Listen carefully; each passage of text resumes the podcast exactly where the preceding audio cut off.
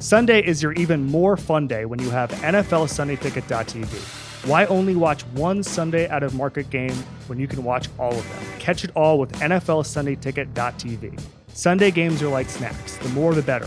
So don't miss a single one with NFL Sunday Ticket.tv. You know what you want? Football. And not just a game or two, all of them. But you can't get DirecTV where you live. No problem. Stream 2020 NFL Sunday Ticket on your favorite devices, no satellite required, and get every live out of market game every Sunday afternoon. Go online to NFLSundayTicket.tv now to see if you're eligible. Pro tip use promo code The Ringer at checkout to save 15%.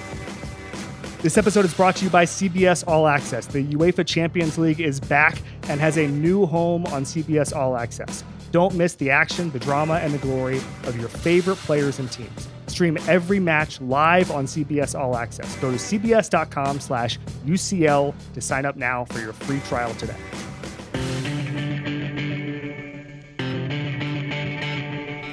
It's the Ringer NFL show, part of the Ringer Podcast Network. I'm Kevin Clark. Fun show today. Uh, Nora Princiotti, Kaelen Jones, and Danny Kelly join me for awards predictions for the 2020 season. Get into not only some of the more basic awards, but also first coach fired, uh, dark horse MVP candidate. There's some Josh Allen hype thrown in there. A couple, actually, a little bit of Bills hype in here uh, for the 2020 season. Okay, I want to talk first about the fact that our friend Robert Mays is moving on to a new chapter.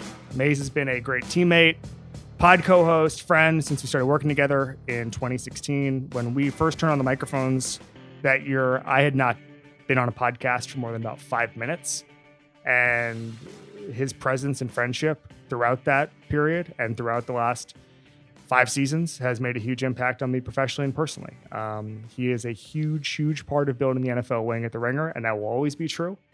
Uh, everyone here is going to miss him. I'm personally quite excited to see what's next for him in his journey. Um, the first time we ever really hung out was we went to a Metallica concert, and he did the all-time Metallica guy move, which was he left before Enter Sandman because quote he'd heard it so many times. He just he just wanted to bail. Um, and that was the start of a, a really cool partnership um, that I'm and I'm going to miss working with him. So happy trails to Mays, and uh, let's get to the awards. Okay, awards prediction time. Joining me, a fearsome foursome, Kaelen Jones, Danny Kelly, Nora Princiotti. Danny asked me specifically not to say how you doing, guys, and then to open it up to the floor. So I'll start with you, Danny. How you doing, buddy? I'm doing excellent, and thank you for just placating me on that one. My organizational So- mind, that's just how I work. Yeah. I know it's a beautiful mind. Uh, so you found out. We'll start with this. You found out you had a doppelganger on the Seahawks today. Yeah. Are you a little bit on tilt? A little bit. Uh, So he, I've already, people have So already tell told us me who it is. T- tell us Will who it Will Dissly, tight end for the Seahawks. I've already had people tell me that I look like him. Today, I heard his voice in a presser, and it was Mhm. it legitimately made me double take. It was creepy. Um, so I'm going to just lower my voice a few octaves on this podcast, and so we won't have to like think about that too much. One of the hopes now is that the Seahawks make the Super Bowl during his career, and we can get a little photo of you guys. Or maybe he can blend in as a ringer staffer. Do you remember? Was it you who was around? Jason Gallagher definitely was when the Eagles kicker took off his credential and started walking around with us to pretend to be a media member, so nobody nobody would ask him questions. He just pretended to be a, a ringer employee. Um, we can we can do that now with Will. All That right, is very smart. very simple, straightforward episode. Awards predictions. That's it. All the major ones. We'll get into sort of subcategories if warranted, but it's going to be pretty straightforward. Kaelen, we will start with you. Comeback player of the year. Oh boy. Um, I'm gonna go with Cam Newton. You know, obviously, I, I mean, I feel like that's a semi-obvious choice. I think the the other people I had Yeah. listed were like Baker Mayfield and Todd Gurley, but when you really consider like what Newton went through in his final season at Carolina, if we can even call it a season, um, the fact that you know he's got this chance to kind of rebirth himself with Bill Belichick and the Patriots, I think that he's got a real shot at winning it. Yeah, I, I think that that is probably going to be a very popular pick. He is the he is tied for first in odds with Ben Roethlisberger. Uh, J.J. Watt and Matthew Stafford are just behind. Rob Gronkowski's in that mix as well. Um, interested to see what what the other folks think. Nora, Cam Newton or somebody else? I don't know if he's eligible, but if Alex Smith like makes Oh, that God. roster or plays a single down of football, If he plays a snap, they're going to name the award after him. Yeah, I mean, I've seen six square inches of that man's tibia on cable television. So I Oh. Yeah. if Oh. if he's a candidate, he wins. Way to bring the mood down very quickly in this whole thing. Danny started with high energy, talking about his doppelganger. Now we got Alex Smith's tibia. No, no, no. I'm, I'm, I'm just giving you shit. I it's totally a happy agree. story, sort of. It's an amazing story. I am, and maybe you guys agree with me. I am terrified every time I see him do anything. I'm just so wor- because I again I've seen Yeah, the same yeah. footage you have, Nora, where I am just I, I'm like, please don't nobody touch his leg. And if he starts playing, God bless him. It's an incredible, maybe one of the best comeback stories we've ever seen from a health perspective. But I'm going to be nervous the whole time watching it. But I'm just so happy that he's able to get back, cleared football activities, all that. I agree with you. The bar is very low for him to win this award. Do you think he wins? Do you think he gets out there and wins? yeah, Okay. yeah. I mean, I think maybe I'll I'll amend my selection to say that I think Alex Smith wins the award, and the rest of us win co awards for not passing out every time we see him on a football field Right. out of nervousness because I certainly share share that concern but I mean he was wearing pads today. Yeah. It, it's It's, it's amazing. unbelievable. It's amazing. And it'll be interesting to see, you know, if he can get back there, let's just say he doesn't play this year or whatever. We know for a fact how good he is in the quarterback room, in the facility, to be there every day, to be on the field. We've heard the stories about Patrick Mahomes and, and how Alex Smith was so instrumental in the development there, along with Mike Kafka and a couple other Chiefs people. But I think that if you can get Dwayne Haskins a year of standing next to Alex Smith in the football field, even if Alex Smith doesn't come back and start, even if he doesn't even play it down this year, he is such a valuable person to have around that even even if this is the comeback and he's just going to be on the field and he's not going to play it down, he that is a huge, huge comeback and a huge football factor for the Washington football team. Danny Kelly, comeback player of the year. I think it's going to be Ben Roethlisberger. Yeah. I mean, if you just look at the history of what those offenses have done with Roethlisberger under center over the last few years, and then they went from you know like one of the a top five offense in 2018 to a, a literally the worst offense in the NFL last year with him out. Um, if if he can get back in there, stay stay healthy, keep his you know keep his elbow healthy and all that, I think he has a really strong chance to do it because I think that that offense will turn back into a really really strong, maybe top five even offense in the NFL. So. Um, I like Cam Newton. The Cam Newton one is definitely really, really. I almost went with Cam Newton, but I just think the Steelers' offense is going to be overall a lot better, and like it's going to be a more drastic change for the Steelers. So that's why I went with Roethlisberger. Roethlisberger. I am in agreement with you. Roethlisberger is my pick. He's plus 300 on the odds. I do want to briefly discuss some of the folks in the mix here for odds. Plus 4,400, Mr. Joe Flacco, which made me laugh. And I, I guess laugh is, is the right reaction when I saw that. I'm just glad that he's in there. Um, Alex Smith is plus 1,200, by the way, Nora. Uh, AJ Green is in the mix. Myles Garrett is in the mix. Andy Dalton is, that's kind of a weird one. Matthew Stafford, I think you know the, the, again the bar is a little bit lower for him um, because he had that injury, and, and it's probably if he's a full health, um, I think that people are gonna kind of want to default to that narrative that he is he's all the way back, and and he doesn't have to. The, expectations are not exactly sky high for the Lions this year, so I think he's in the mix here. But I think Roethlisberger is going to be really good. I think that Steelers team is going to be really good. Uh, I think they're going to fly to, to a playoff spot. I don't think they'll win the division because of the Ravens, but I think it's be pretty easy to give Roethlisberger this award. All right. Defensive player of the year. Danny Kelly, we'll start with you. All right, so I kind of looked at the history of this this award and tried to break it down based on what's happened in the past. So seven out of the last nine years has been a pass rusher for defensive player of the year. Uh, Donald twice, Khalil Mack, J.J. Watt three times, Mhm. Terrell Suggs. Um, and then every defensive player of the year winner in the last 13 years has been on a first place team or 12 plus win team. The last defensive player of the year who was on a quote bad team was Jason Taylor in 2006. So ba- looking at those variables and assuming it holds, which it might not, it could not. Um, I'm going with Nick Bosa, of the 49ers. I think Yes. it's going to be an elite defense. I am too. I think it's going to be an elite defense still. I think he's going to be double digit sack guy, the leader of that front line, obviously. And then, yeah, I just think, you know, all those variables together, I think Nick Bosa to me is the best choice. I completely agree with you. Um, I think that this is a mixture of narrative and just pure dominance. I think, like like with Jason Taylor, like you said, there's a way to become relevant in this discussion, even if your team is is middling. But I think the best way is to be a dominant defensive player on a team that's winning games. To me, that's Nick Bosa. Nora. So I went with Myles Garrett. Ooh. And, you know, this is a little bit of a, a narrative tightrope we're walking here. Right. Um, over in in my home by making Myles Garrett the selection here because, you know, let's not pretend that storylines don't feed into these awards mm-hmm. and how you feel about Myles Garrett, I think um has a lot to do with perception of the reason that he did not play a full season last year. Uh, mm. Despite that, in 10 games, he had 10 sacks, 29 pressures, really, you know, elite pass rushing stats in an incomplete season on a Browns team that did not go where a lot of people thought they would. I think that if he puts together similar numbers on a per snap basis over the course of an entire season, and obviously he has to stay healthy, I think that, and the Browns are better than they mm-hmm. were last year. I just think there's going to be a lot of hype around him. And I think that, you know, he was such a highly thought of player coming into the league, and there hasn't really been like a coronation moment for him. And mm-hmm. I think there's a possibility it could happen this year. I totally agree with you. I mean, I, I really like that Browns team. And unfortunately, I have more picks that include the Browns, and I can't believe we're doing this again. We're calling this post hype week, by the way, because of how much we hyped up the Browns last year, and we're trying to get away from that. And I'm just veering right off the road back into a Browns a Browns hype selection. Uh Kaelen Jones, go ahead. Um, so I came down to two Steelers for me because I'm really tempted to pick Minkah Ooh. Fitzpatrick, but I yes, think good one. I'm gonna go with TJ Watt.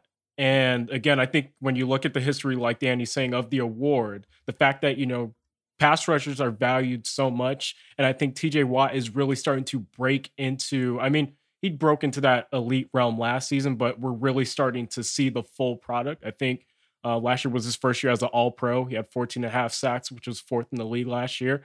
Um, I definitely think that, you know, he can continue what he did last year. And again, if the Steelers start producing some victories with Ben Roethlisberger back in the fold, I think that he's going to be a really uh, strong contender for it. Yeah, no, and I like the Steelers team too. I think that that Minkah Fitzpatrick, it, it's really interesting to me, and I, have said this a couple times in this podcast this this offseason basically that my default for a number of years was anytime a first round pick was given in exchange for a player, I defaulted towards thinking that the team that got the pick won the trade. Um, and that was pretty universal. I'm a big value guy, all that stuff. If you want to call it analytics, you can. But you see a player like Minkah Fitzpatrick, or you see a player like Amari Cooper, and it's like, well, I don't know. Like, if you're the Dolphins, wouldn't you want to have a guy like Minkah Fitzpatrick going forward in the rebuild? Like, he can do right. anything. That's a guy you want back there in that secondary, even if you have to pay him eventually or whatever. I I am in love with Minkah Fitzpatrick. I think he can do it all. I'm I'm really I'm in on the Steelers defense. I'm generally in on the Steelers team. All right, offensive rookie of the year, Nora Princiotti. Okay, so I went with 49ers receiver Brandon Aiyuk. Ooh, they eh, is Danny, Danny Kelly. Spots. Were you going to go with that one? No, but I like that one a lot. I love you were all you were the first person I know to hype up Aiyuk. That's that's all. I just want to make sure Nora didn't take yours. Nora, go ahead. So while I certainly would make a pick just to make Danny Kelly happy, um, I made this pick one because I think Kyle Shanahan is very happy to have Aiyuk on his roster. Um, the Niners moved up six spots to draft him, you know, particularly at a position where I think it's hard for rookies to get up to speed really quickly. And in this year where they're going to have even less practice time, I like choosing a guy who's in a spot where I think his coach has thought, you know, a lot about how to use him. Um, last year at Arizona State, 18.3 yards per reception last year, 11 of those coming after the catch. I totally trust that offensive staff to get him in, in space and just sort of be salivating at, at what he can do for them. And I also think there's a nice combination of opportunity to get snaps and to get targets without being, you know, a top focal point. So I trust that there's a plan I trust that he'll be able to get open. I trust that he'll be able to make some real highlight plays. And, you know, they're on national television a lot. Plus, it makes Danny Kelly happy. Does make Danny Kelly happy. All right, Danny, Yeah. So have the floor. I love that pick. I think he's gonna. I think like picture what they did with Debo last year, and since Debo's hurt, you know they could even expand what he's gonna do. He's he's so good off after the catch. But um, yeah, so I love Mhm. that pick. My two, the two that came down to for me were Clyde Edwards-Helaire for the Chiefs, and Joe Burrow of the Bengals. And again, I looked at the history of the of the award in the last 20 years. It's been eight quarterbacks, nine running backs, and three receivers. Um, so I kind of came down like, is it going to be a running back or a quarterback? I just think people like to side with the quarterback because it's it's the sexier position, it's the higher profile position. It's probably you know uh, it is by far the more difficult position. So I think Joe Burrow, you know, even if his numbers aren't totally totally out of this world, I think he's still going to be um, a very good quarterback in year one and is going to run away with this one just because you know top pick um, lots of fanfare, and and I think he's a very very good player. So I'm in agreement with you. Those are the final two that I narrowed it down to. But I'm actually going with Clyde Edwards Helaire because I think that Burrow does not have the infrastructure yet. I think he's going to have some really good games this year. And I really like what they're starting to build around him. But I just don't think he's going to get there from a, oh my God, he looks like he does at LSU kind of way um, immediately. I think the Chiefs are going to be really freaking good Mm. and they're not going to miss a step. And I think that he's going to maybe run away with this thing. Kaelen Jones. Okay, so if I wasn't going with Clyde Edwards Helaire, who I'd probably pick, I'd go with Jonathan Taylor. Uh, the dude Ooh. ran a 4 3 at the 40, um, looked really good in college. I think he's one of the most underappreciated, you know, college athletes that we've had come out in recent years. And I think when you look at, you know, the structure of the Colts offense right now, um, obviously they have Philip Rivers, who is a veteran, um, still acclimating to a new system, uh, some younger receivers outside of T.Y. Hilton. Um, I, I think that Taylor can make an immediate impact in the running game for Indianapolis, and I think that they'll end up winning some games this year too. That that is a very good pick. I think that it's going to be again, Nora. You've written about this. I've talked to people about it. I- Weird year for rookies, and it's a weird year to come in and be a young player trying to make it on the fringe. And we've discussed that. But it's also a weird year for a, a highly touted rookie who is going to have high expectations. And so I'm intrigued to see how that develops. We've talked about it on this podcast. 2011 rookie class was unbelievable. They didn't have an off season either, um, but they had more of a normal training camp. They had more practices and pads than than these guys do. But you had Cam Newton and AJ Green and dozens of other guys who are still making an impact in the NFL. JJ Watt, and I it can be done. It's just going to be a very interesting thing to watch. All right, defensive rookie of the year, Kaelen. This was harder for me.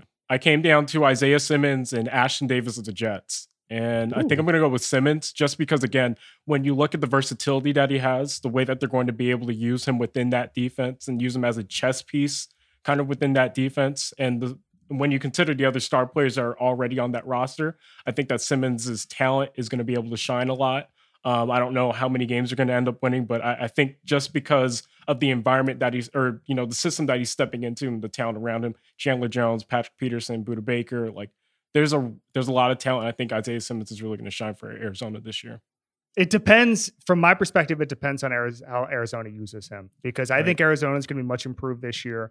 I'm intrigued to see if they again. It's it's kind of like what you said, what the chess game looks like with him, or whether or not they just try to, to drill him down into one spot. I'm I'm Isaiah Simmons is a a top ten Sunday ticket guy for me, where I want to see what he's doing, and it'll be Right. I'm I'm fascinated. Nora, So this one I actually found pretty simple. Uh, I went with Chase Young. I think Yeah. he's going to have a real easy opportunity to to make a big impact. You know, I I love Isaiah Simmons. I think just if you're a coverage linebacker, it's a little bit of a, a taller task to generate the kind of buzz that usually goes with these kinds of awards. Although I do like, you know, I think the rookie awards tend to be the ones where they can go to guys who aren't on double digit win teams, which, you know, I think that probably going to wind up playing into Chase Young's favor here. mm-hmm. Um, he was the highest graded graded college defender ever by PFF. I just like taking a pass rusher here. He's going to make a lot of splashy plays. They don't have a roster that's, you know, going to make him wait to get snaps. It's a relatively simple role to just rush the passer. Yep. Demolish don't need a people, full- Yeah, don't need a full training camp to learn the intricacies of just pinning your ears back, and wrecking people. Right. Yes. That not So, exactly Young. hard to do. I think it's interesting. You know, Kaelen, I, I'd like to pick your brain on this a little bit. Do you think that Isaiah Hmm. Simmons would have more of a chance to be kind of a jack of all trades superstar in his first year if there was a real training camp or if there were OTAs? Do you think that that's going to harm him a little bit? Oh yeah, I I- I think it'll hurt him a little bit, but Mhm. absolutely to your point about you know having a full offseason. I mean, you get acclimated into an entirely new system, especially at the NFL. You hear so often about players talking about the difference in in terms of the speed of the game. Mm-hmm. I think that you know, especially when you talk about the modern intricacies of NFL offenses, um, I think that would have been like a lot better for him to have a full offseason slate. I, I definitely agree with the Chase Young pick. Like, I, don't get me wrong, like it's much simpler task to go rush the passer and just say, you know, do what you do best. But I think that Simmons is a, you know, he's a different breed. He's a very good agree. playmaker, and I think that there's just op- there's going to be opportunity for him to make plays this year. I'm on the fence. I, I've picked Simmons in my head and I've picked Chase Young in my head. Danny Kelly, you go before I give my pick. uh, I went with Young, and I didn't think about it for too long. I just think he's just such a he's going to be a dominant pass rusher from the get go. Mhm. Um, you know, there's people that would say that he's better than Nick Bosa coming out. So um, obviously a really high bar, but I think he he could definitely reach that. I think um, he's already a pretty good technician as a pass rusher, like way he uses his hands. Um, obviously, he's he's explosive, big, physical, um, looks the part in terms of a elite pass rush guy, but he's also a technician. So I think it's going to be young. Um, but that being said, the in the last twenty years, I found this interesting. It's been defensive rookie of the year. It's been nine pass rushers, so defensive end or defensive tackle, um, and then nine inside linebackers. I think for some reason, I guess maybe tackle numbers is something that voters look at. Um, I just thought that was interesting, but ultimately, I think Chase Young is going to be the guy here. And um, on that defensive line with already so much talent, he's going to have an opportunity to really uh, just get after it. So, uh, yeah, I like Young. Yeah, I guess I'm going to go young here, um, just to sort of stay consistent on my my off season my off season preaching. I would also say that Patrick Queen has a nice chance, Mhm. just because he's going to be a dependable, sturdy guy on a really good team that's winning a lot of games. It's not going to take much um, to to be a a a key part of that defense and and get a lot of uh, love from national broadcasts. So I'm I think Patrick Queen is is in the mix here. Why only watch one Sunday out of market game when you can watch all of them? Catch it all with NFL SundayTicket.tv. Good news, NFL fans. DirecTV has expanded the service. If you live in an apartment or big city where DirecTV service is not available, you can now get NFL Sunday Ticket without a satellite. To see if you're eligible, go online to NFLSundayTicket.tv and stream every NFL Sunday Ticket game this season to follow your favorite team no matter where you live. Use promo code The Ringer at checkout to save 15%. This episode is brought to you by CBS All Access.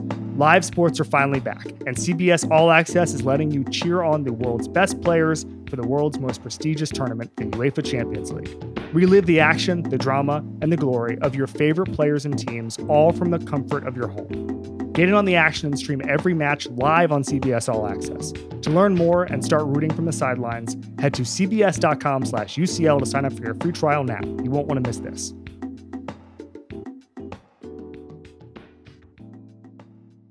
Okay. we're going to do two awards. We're going to do coach of the year and then we're going to do first coach fired. First coach fired, not an official award, but we're going to make it one. We might have the same option uh, for all of them. We'll start with you, Nora, coach of the year. So I went with Sean McDermott. And this is sort of there's a built-in projection that the Bills are going to win the AFC East. And if you dethrone Belichick, I think you win coach of the year. It's a great roster. I'm expecting a jump for Josh Allen.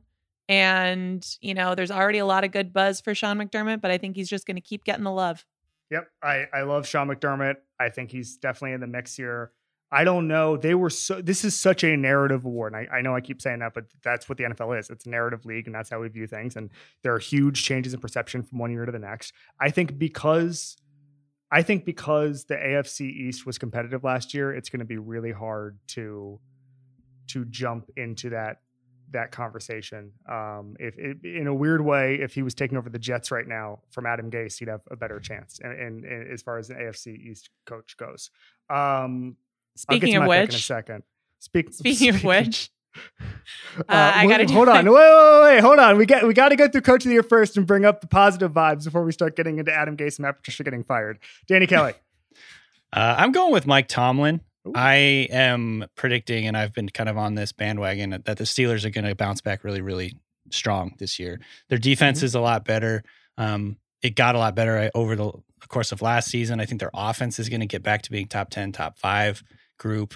And overall, I think they're just going to be a really strong team across the board. I think what Tomlin's done, um, you know, his his record clearly speaks for itself. But finally, I think he's going to get some of the recognition that he deserves for you know his tenure in, in Pittsburgh. The fewest games Coach of the Year has won in the last twenty years is ten. I think you could pretty easily put the Steelers as a ten plus win team. So I felt comfortable doing that.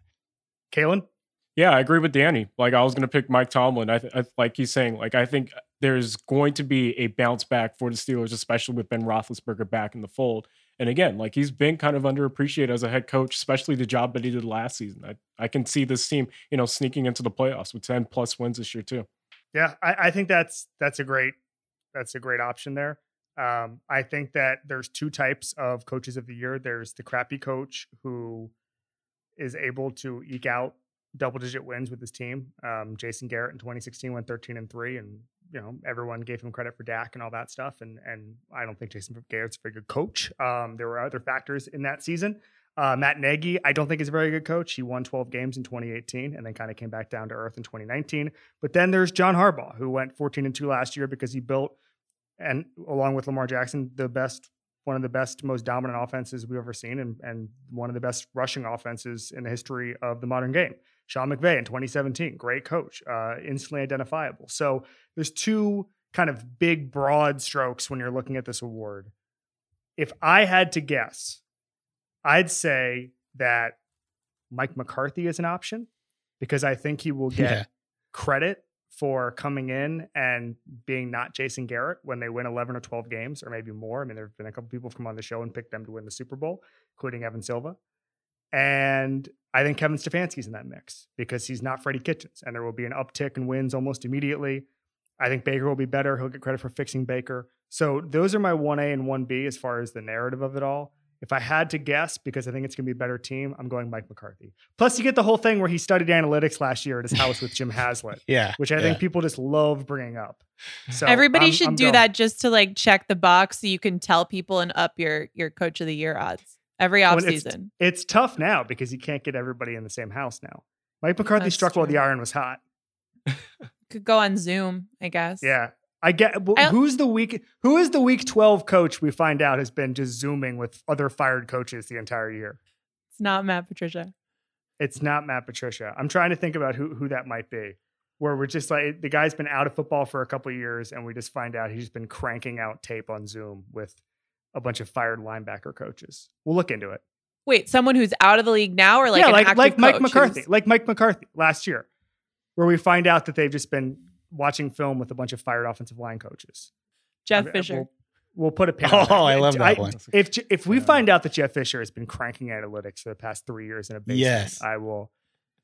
I will. Jeff Fisher's like learned all sorts of stuff about how to use Excel tables That's that would be amazing. That would in that would between be- hunts. He would be my 2021 Coach of the Year front runner if we just find out he's been in a basement with Warren Sharp and uh, and Sam Monson, just finding out how numbers work. He would be. We Um, would need right. to do. I mean, let's make him commissioner if that happens. Uh, all right, first coach fired. Nora, you really wanted to say your first coach fired earlier. Let's get to it. Okay. Um. So this is probably. I, I know there are other guys up there. Um. I, I have a feeling a lot of people when they make picks here, the the first two guys that came to my mind were Adam Gase and Matt Patricia. Um. Just because there seems to be uh an ongoing competition between their former players of who can just say meaner things about them in public. um, and if that continues to pick up steam, I think uh, that that could be a contributing factor here. What pushed me over the edge for Gase is that I'm just going to read you. I'm going to read you a, a, a headline in the New York Daily News from a couple weeks ago. Um, Mike Lupica. Woody Johnson can't buy the Jets a Super Bowl, just like he can't write a check to clean up his mess in the UK.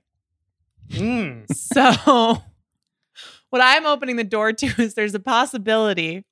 We don't need to get into the myriad factors that could could go into why this possibility could be realized, but there's a chance that sometime in November, Woody Woody Johnson comes back from across the pond and things have not been going well, and he'd like to make some changes.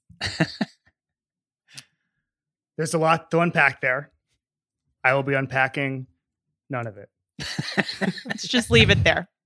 Yeah, this is just we're just going to move on. We're just going to leave that there. It's a moment in time.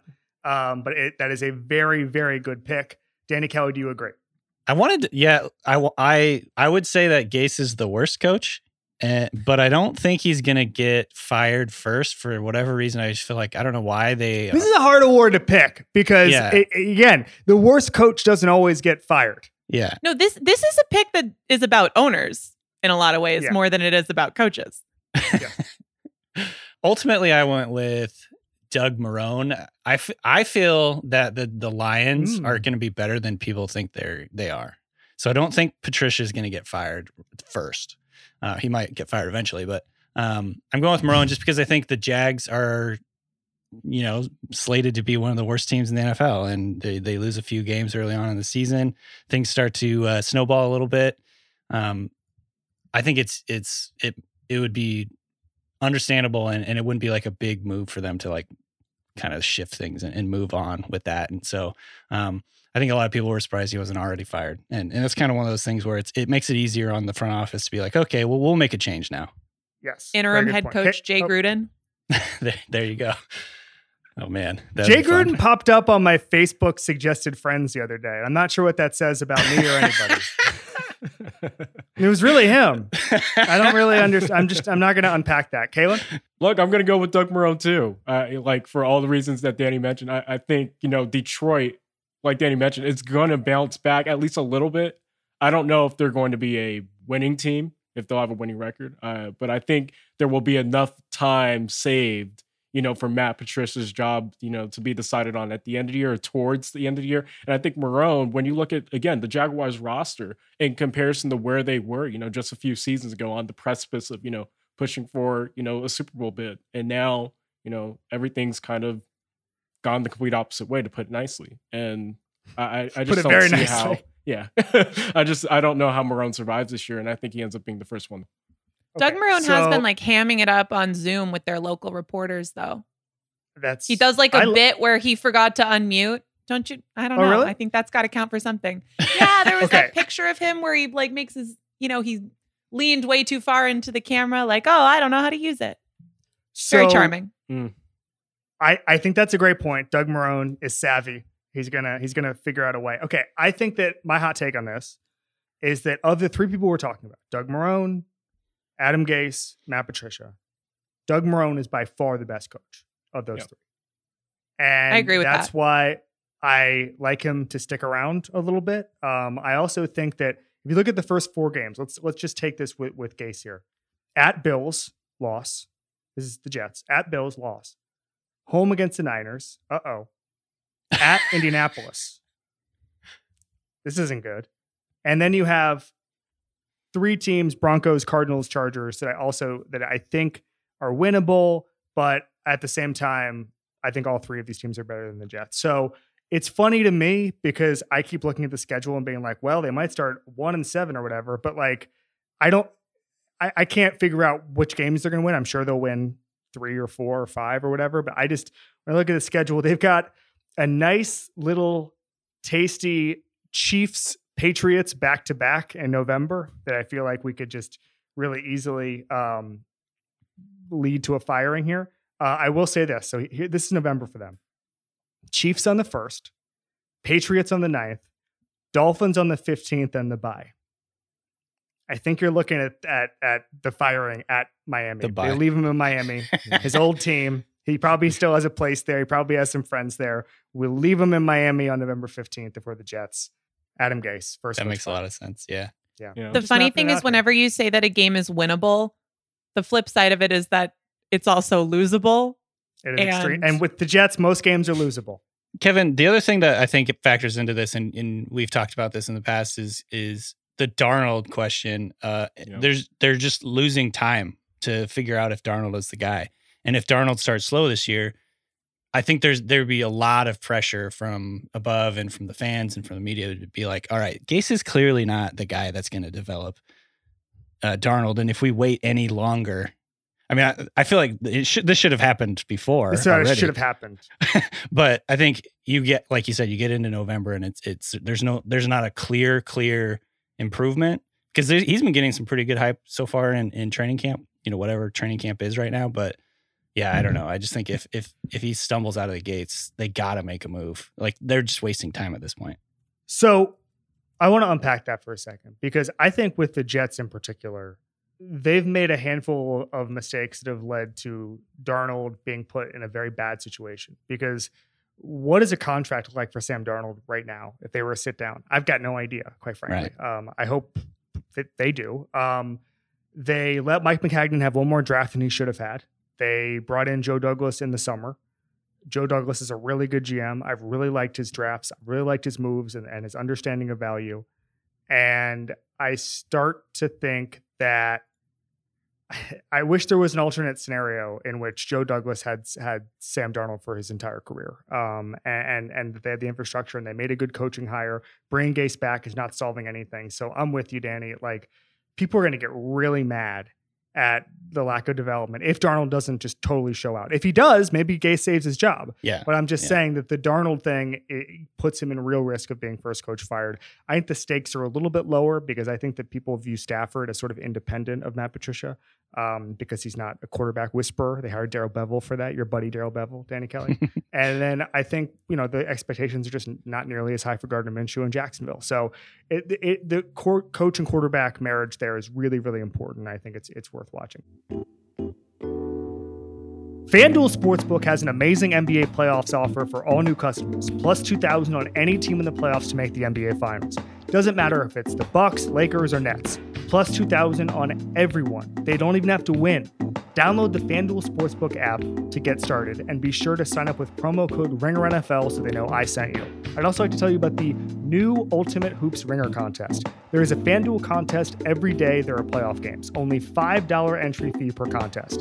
And if you win a contest, you get a ticket to the leaderboard series during the NBA Finals, where all the winners will compete for a share of $50,000 cash, Ringer swag, and to be deemed the sole survivor of the Ultimate Hoops Ringer League. Learn more and enter at fanduel.com slash hoopsringer. Age and location restrictions apply. 21 and up, present in New Jersey, Pennsylvania, Colorado, West Virginia, or Indiana. New users only. Must wager on designated boost market. Max bonus $200. See full terms at sportsbook.fanduel.com. Gambling problem? Call 1 800 Gambler, or in Colorado, call 1 800 522 4700. Or in West Virginia, visit www.1800gambler.net. Or in Indiana, call 1 800 9 with it. Sports are finally back, and the only way to celebrate their return is with Buffalo Wild Wings. There's no fans in the crowd, but that doesn't mean real fans aren't at home cheering louder than ever from the edge of their seat. And they can still get that sports bar feeling with wings from B Dubs. The only thing as exciting as sports being back is crushing boneless or traditional wings at home in any of our 24 sauces and seasonings, like original buffalo, wild, or Asian zing. So order a wing bundle and get traditional wings plus boneless wings and fries for the house. Because sports are back and there's no better way to watch them with Buffalo Wild Wings. So order at buffalowildwings.com or through the Buffalo Wild Wings app because now more than ever we need sports and sports needs us. At participating locations for a limited time. Bundles only for takeout or delivery through Buffalo Wild Wings app or website, not valid with any other offer. Okay, before we get to MVP, we have to do Dark Horse MVP. This is the MVP award that no one's talking about. No one's got it on the radar. Kaelen. Oh man, like my thing is I feel like Kyler Murray is that guy, but I feel like enough people are saying Kyler Murray is going to be great this season where I don't feel like it is a dark horse MVP candidate. I would Right. say like if it, it would be more surprising if the Cardinals are good enough for him to be, you know, considered an MVP candidate. But that's my pick. Yeah, so that is I, I have talked about this where I think the Kyler Murray is going to have an MVP type season, but I don't think that team is good enough to be, you know, the last two years, we've had guys who have just come on the scene um, from year one to year two and become absolute superstars Patrick Right. Mahomes and Lamar Jackson. The difference in both those situations is that the team was better. The I, I I really like Cliff Kingsbury, but let's be honest, Andy Reid and John Harbaugh are better coaches. And I just think that they're just not ready to do the 13, 14, 12 win thing in Arizona. So even if Kyler Murray just becomes a superstar, it's possible that he just doesn't get enough wins to be the MVP. So I I think it's really intriguing there. Nora, dark horse MVP. Josh Allen. So, which I think this is like a this is like a a a, a sort of I mean, it's a medium roast horse MVP pick, you know? um Yeah. so the one thing Josh Allen needs to well, it's not the one thing. There's a there's a few things on that list. But the biggest thing that Josh Allen needs to do to be a better quarterback is to be a more consistent deep ball passer. They went and got him Stefon Diggs, who is a great deep ball receiver, which he needs very badly. He has been getting more efficient over the middle. So Football Outsider says that he threw short in the short middle of the field 21% of the time last year, which was up from 13% as a rookie. And when he did that more often, he went from dead last in DVOA to 10th. So he's already increased his effic- efficiency when he's doing that. And if he can couple that with better downfield passing, I really do think that he can take another step forward. And then you add that to his rushing ability. You add that to the fact that he's in a great situation with great coaching, great defense. I would predict that they can be a double digit win team, which you pretty much need to be to win MVP.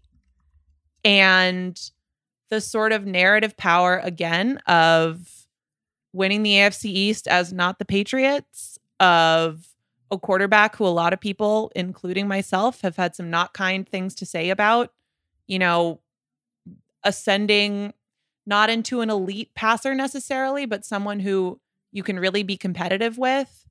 I think the reason I feel like you can call him a dark horse candidate is because I've heard a lot of people talk about the possibility as sort of, oh, ha ha ha, yeah, Josh Allen, maybe we'll see.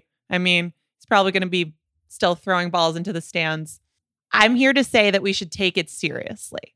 He is not my pick, obviously, but I think we should take him seriously as a possibility for the award. Nora, bef- I want to examine this a little deeper. How many Okay. games are the Buffalo Bills going to win in 2020? 11. Okay.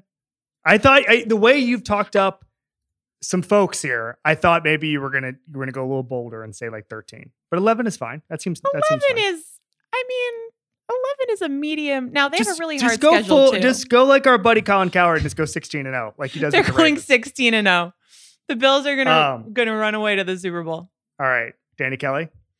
I'm choosing Josh Allen also. She stole my answer. She stole a lot of my points too. But I'm gonna when you were I talking, just want the, I want the listener to know something before we go on. When Nora picked it, I raised my hand in celebration and started fist pumping. And then Danny, when you did it, Nora had the same reaction I had. We are really excited about these Josh Allen picks. Danny Kelly.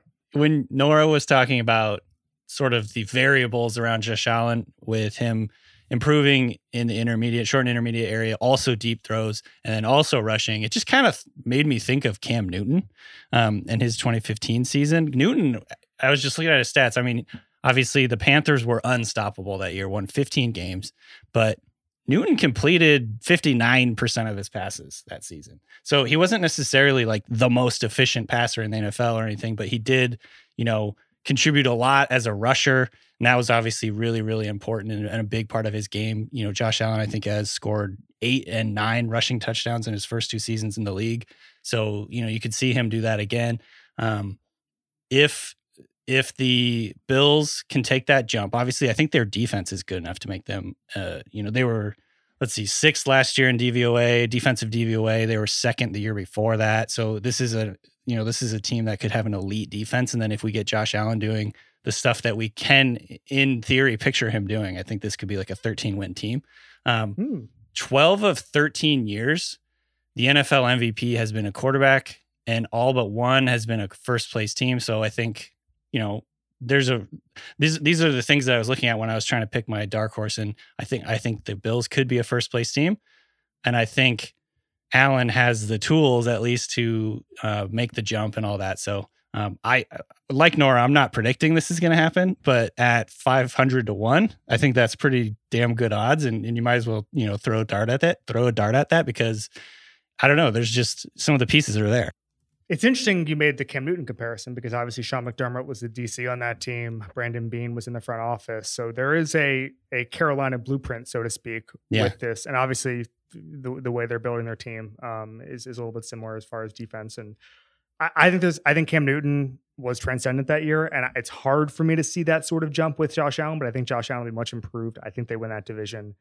I'm not he's not my pick here, but I, I, I applaud you guys for doing it.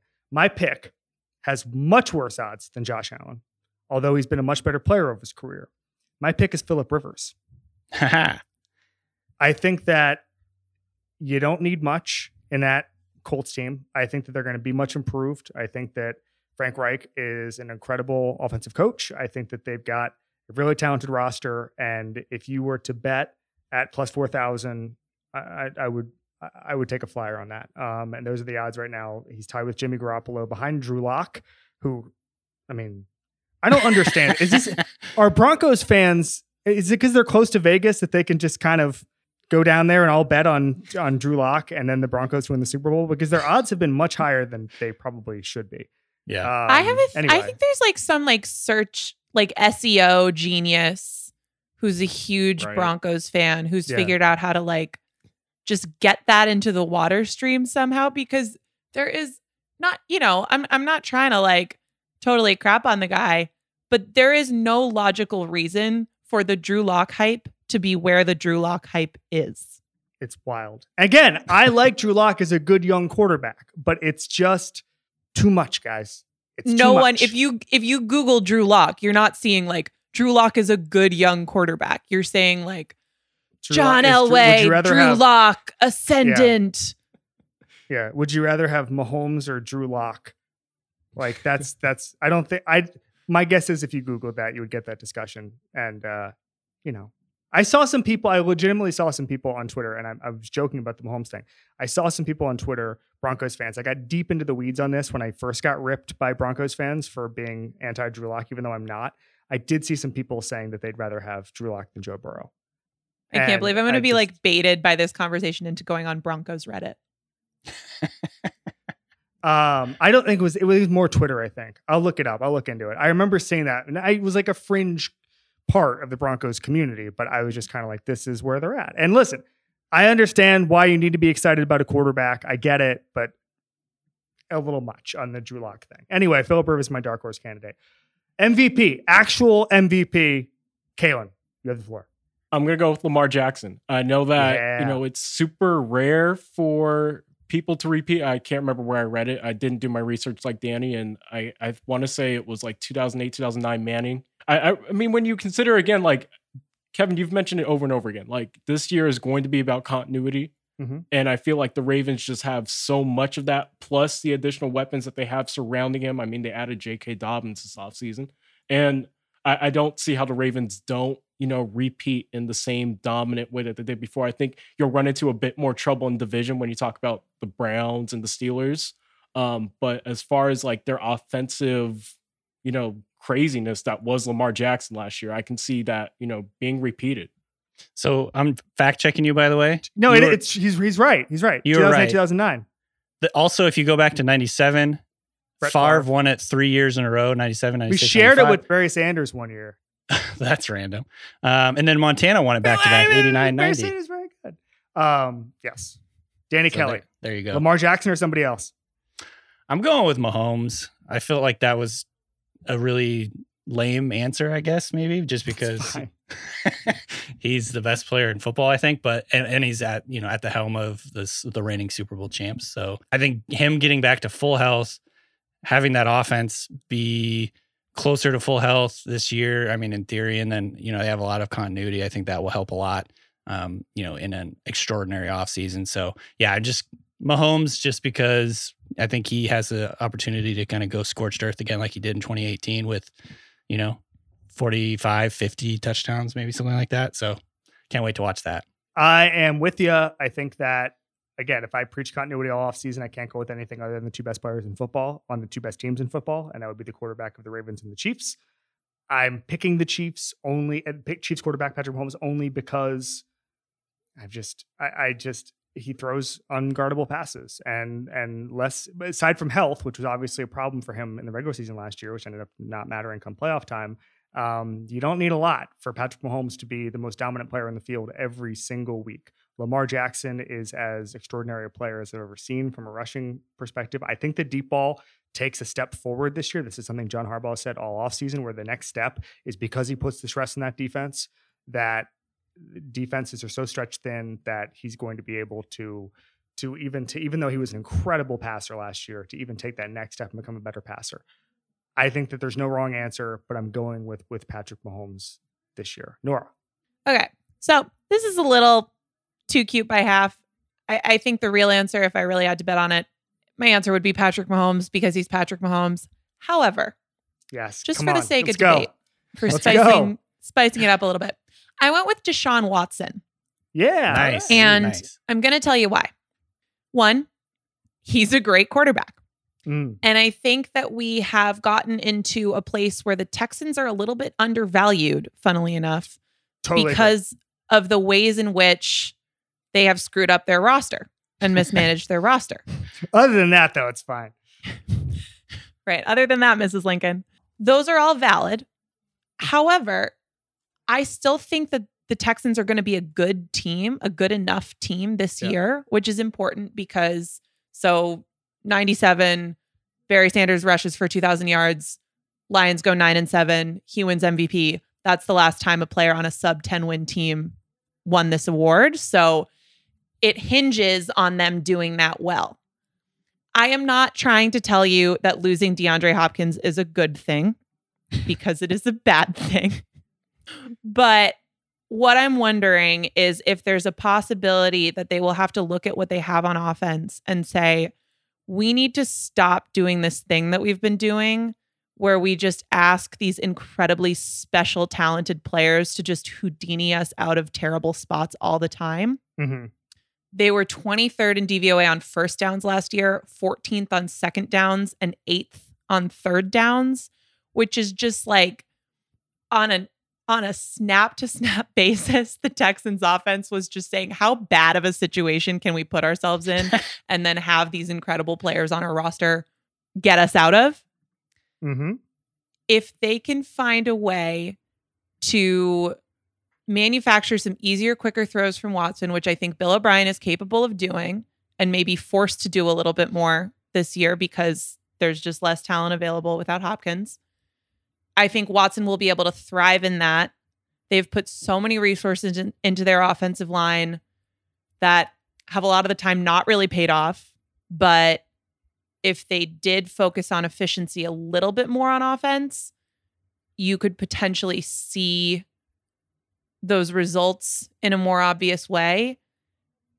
And if they get there, I think there's going to be a lot of power in the idea. Again, these are narrative awards that the deck was kind of stacked against them and particularly against Watson.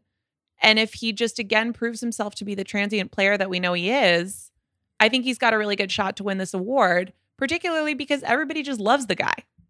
I like it. I agree with that. I Yeah. totally agree with that. Uh, having said all that, would be great to have DeAndre Hopkins. Yeah, it would be. If only there was a way. It would be nice. Just There little. was so there was a piece Tyler Dunne wrote it this week where David Johnson went at quote the blue check mark, blue checks I think he called them people who are just make, dunking on David Johnson. I want to clarify something because obviously I dunk on that that trade all the time. I didn't.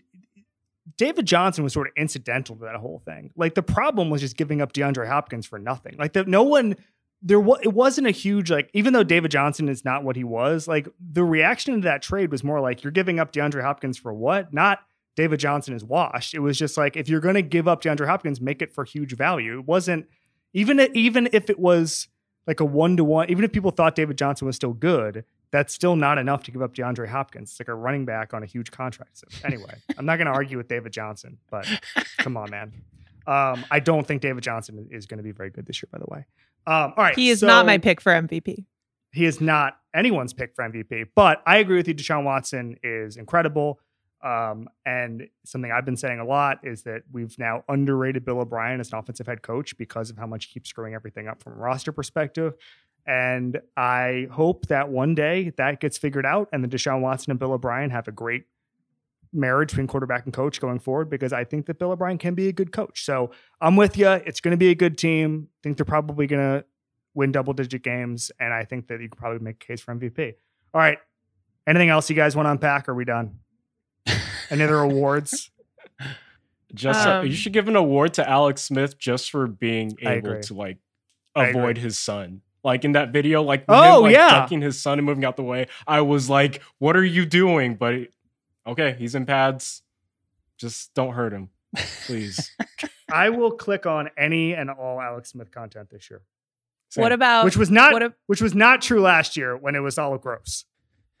what about the Kevin Clark showing up for a podcast after a big Orlando Magic win? Yeah, award? no, it was gritty. It was gritty. I have I wasn't even able to drink any champagne. I've been drink, just pounding pounding coffee. So yeah, uh, I will now send this podcast and then FaceTime everyone I've ever known in Orlando for four four hours.